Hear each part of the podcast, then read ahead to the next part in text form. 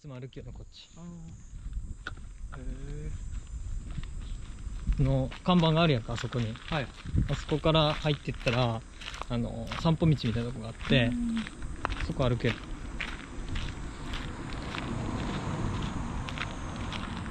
ここからだいたいスタートして4分ぐらい一人で喋って歩いあてで切ってまた4分ぐらい喋って歩いてっていうのをここで4本ぐらい撮って散歩して帰りよったらもう最近撮ってないけどね。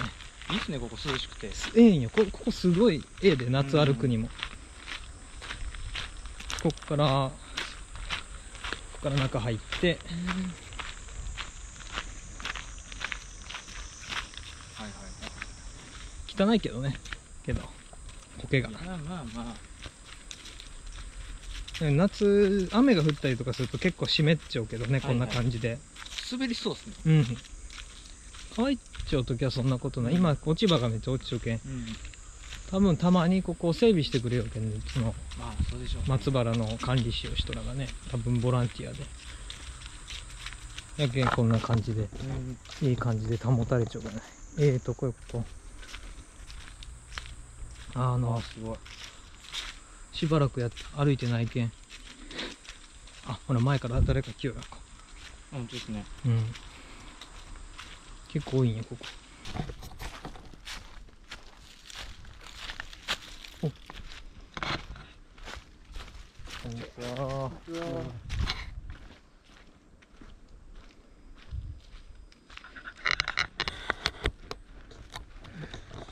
ええさっきのよズームではい。話しよった最後エンディング撮った後にはい。レコーディングオフにしてうん。喋、りよった内容あれ撮っとったよかった。よかったですね。あ れあれ。結構いい話しよったと思うで。多分俺ちゃんと覚えてないけど結構いい話やったと思うんやけどな。結構内容のある話でしたね中身のある感じのね、話やったんやけどな。もうなんかちゃんと覚えてないんやけど、そうなんです。ちょっとうろ覚え。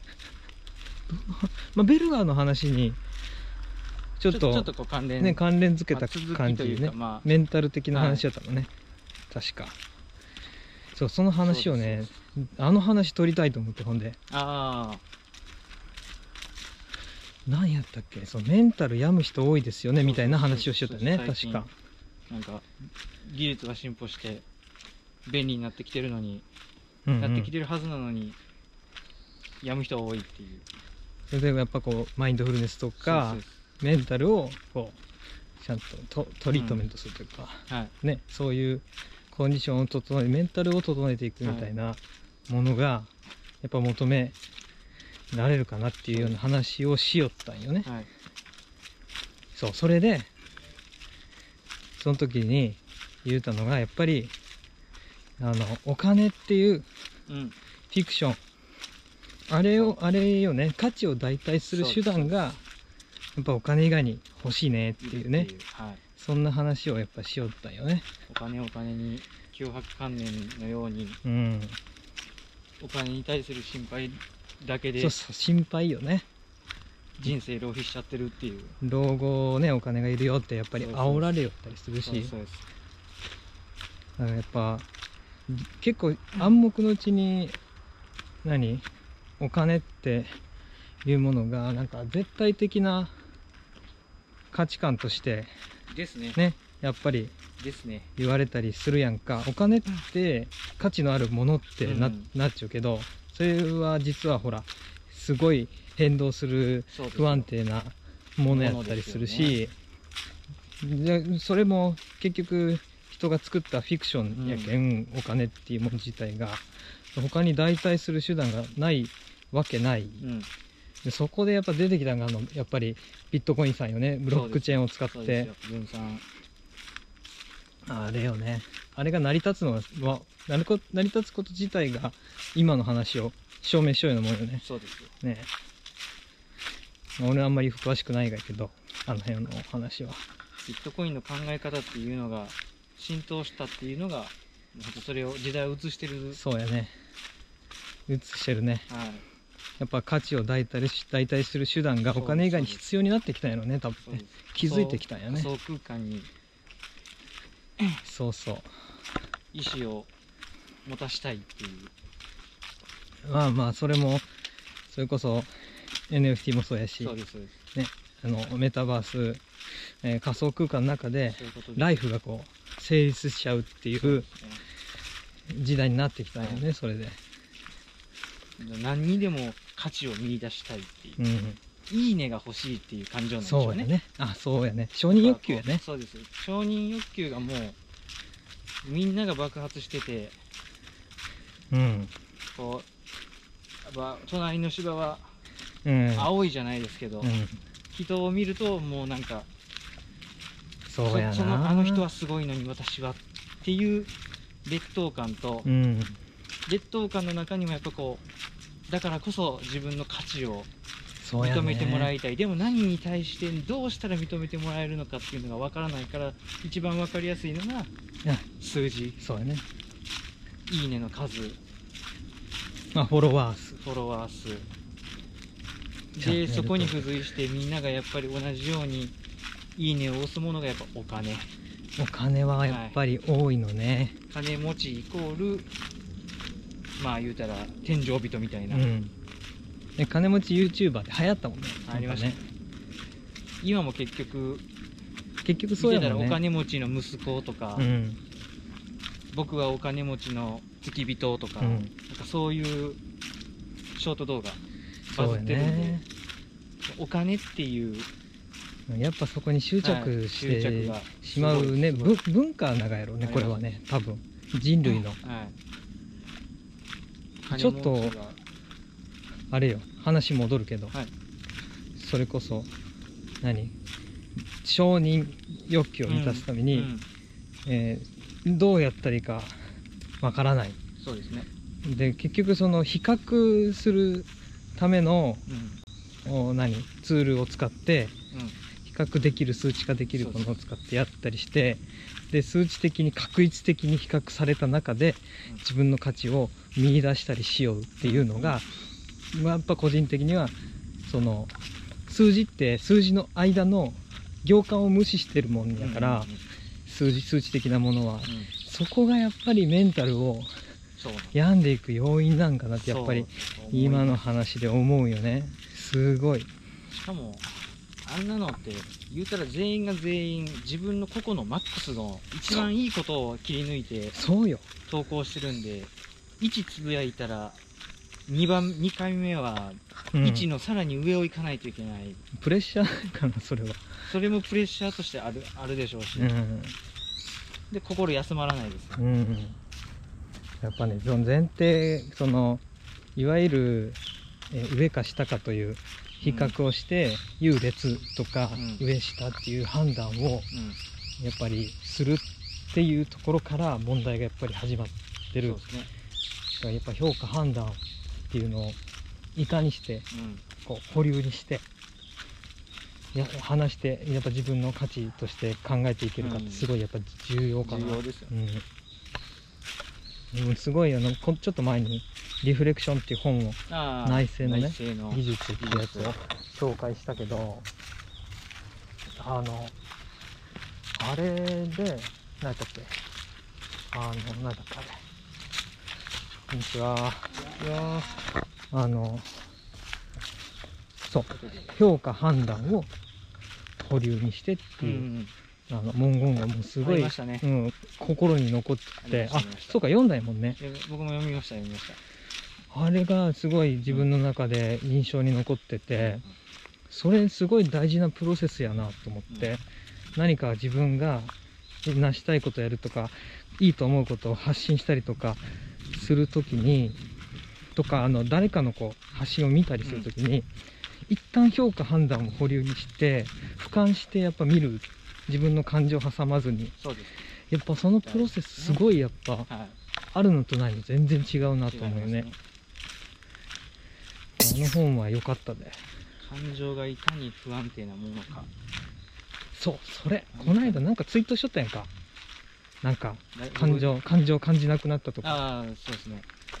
あれね。あのトレーニング大事やなと思いましあれ僕すすごい思うんやけどこっち行こうかあの感情はだいぶ前にこうなんか動画にしたんやけど何？皮質で感じてるもんじゃないやん。情動って、うんうんうんなんていうか変幻系とか？中心ですか？らね浄土とか、はい。なんで自分らが怒りとか、うんうん。えっと喜びとかっていうのはなんか頭の中で感じてるなんかわからんけど感情的なものをに言葉をつけて言ったらラベルをつけてるだけで、うん。実は自分の喜んでる時の感情と人の喜んでる時の感情って様相が違ったりすることがあると思うんよ。うん。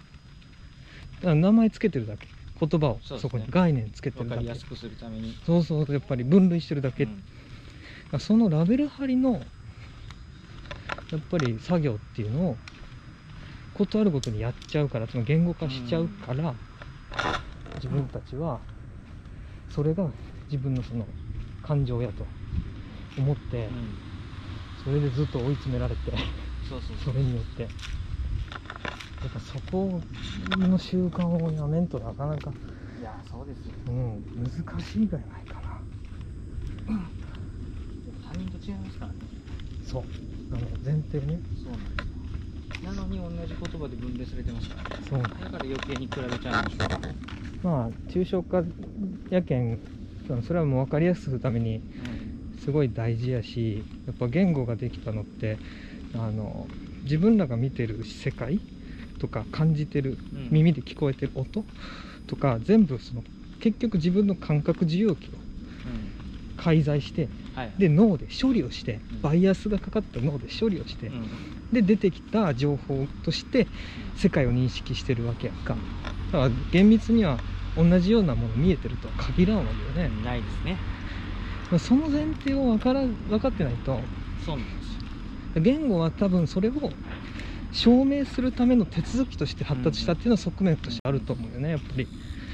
やっぱり自分たちが見てる目の前に見てるのが猫っていううん。同じ動物っうんうん。ていうことを証明するためにそうですね。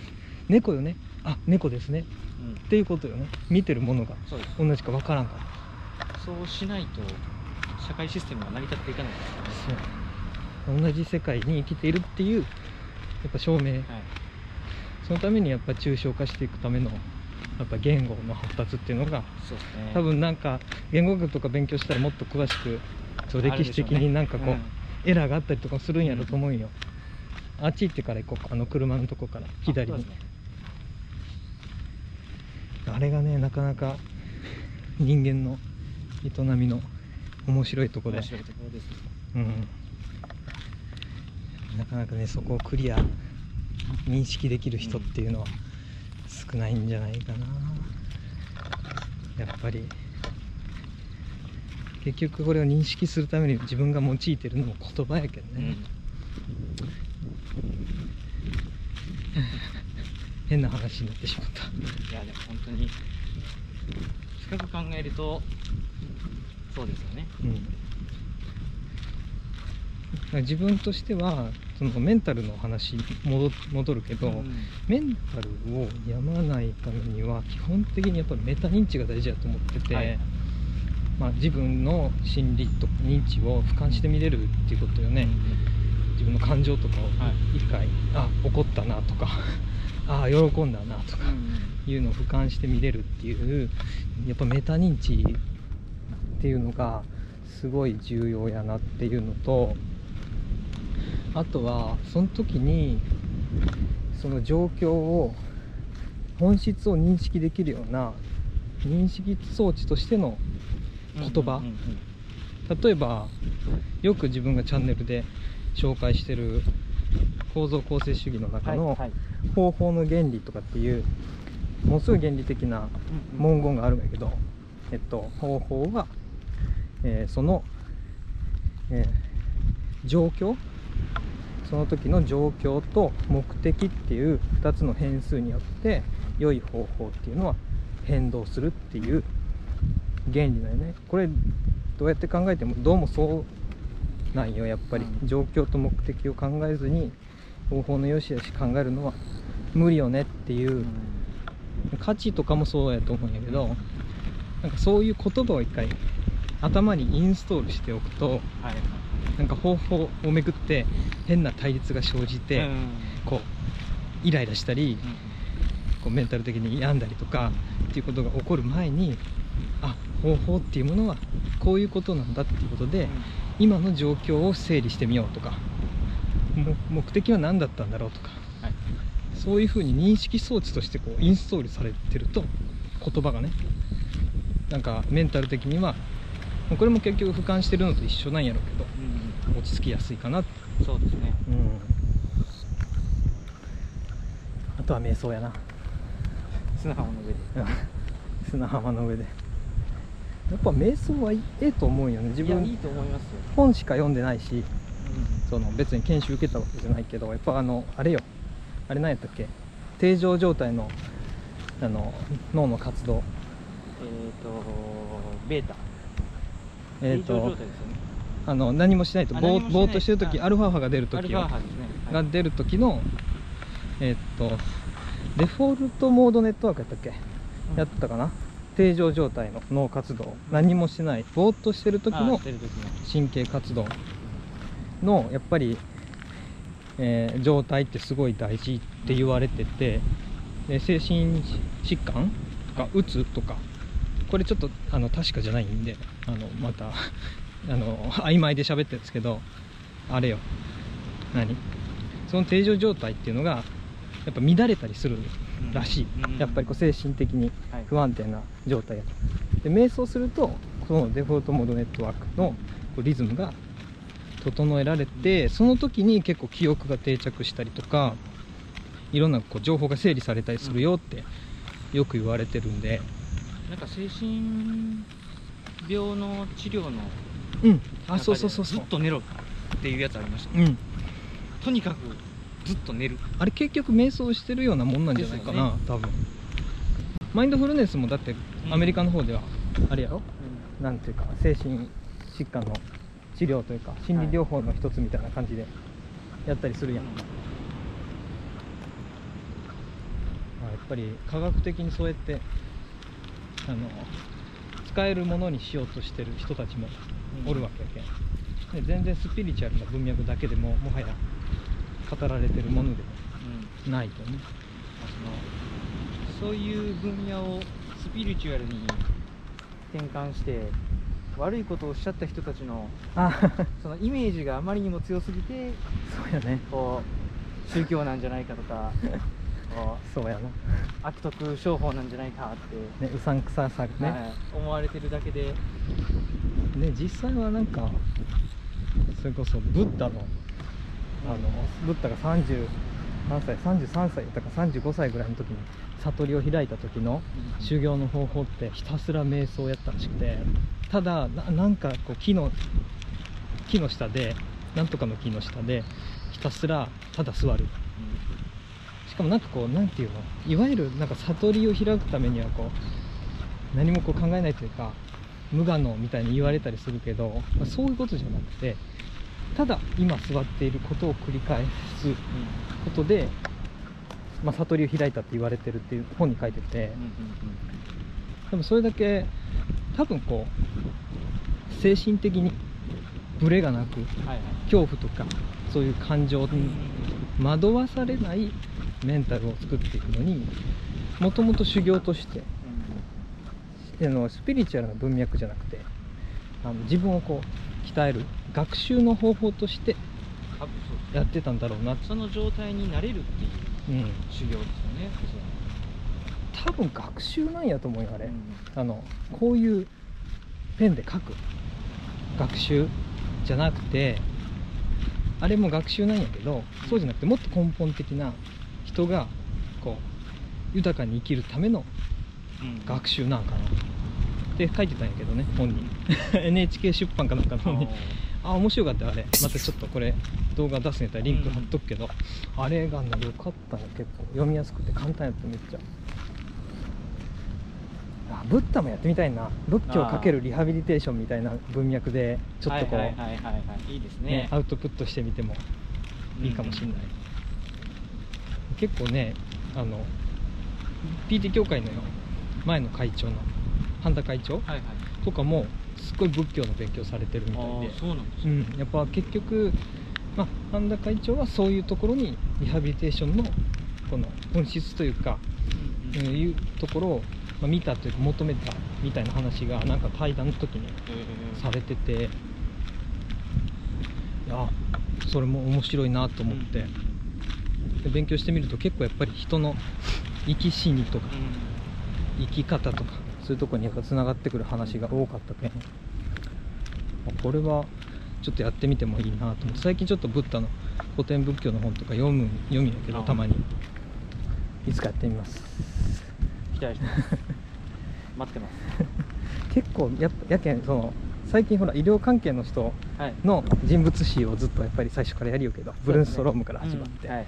けど案外やっぱりそういうところ仏教とかうん。一般的に認知されてる。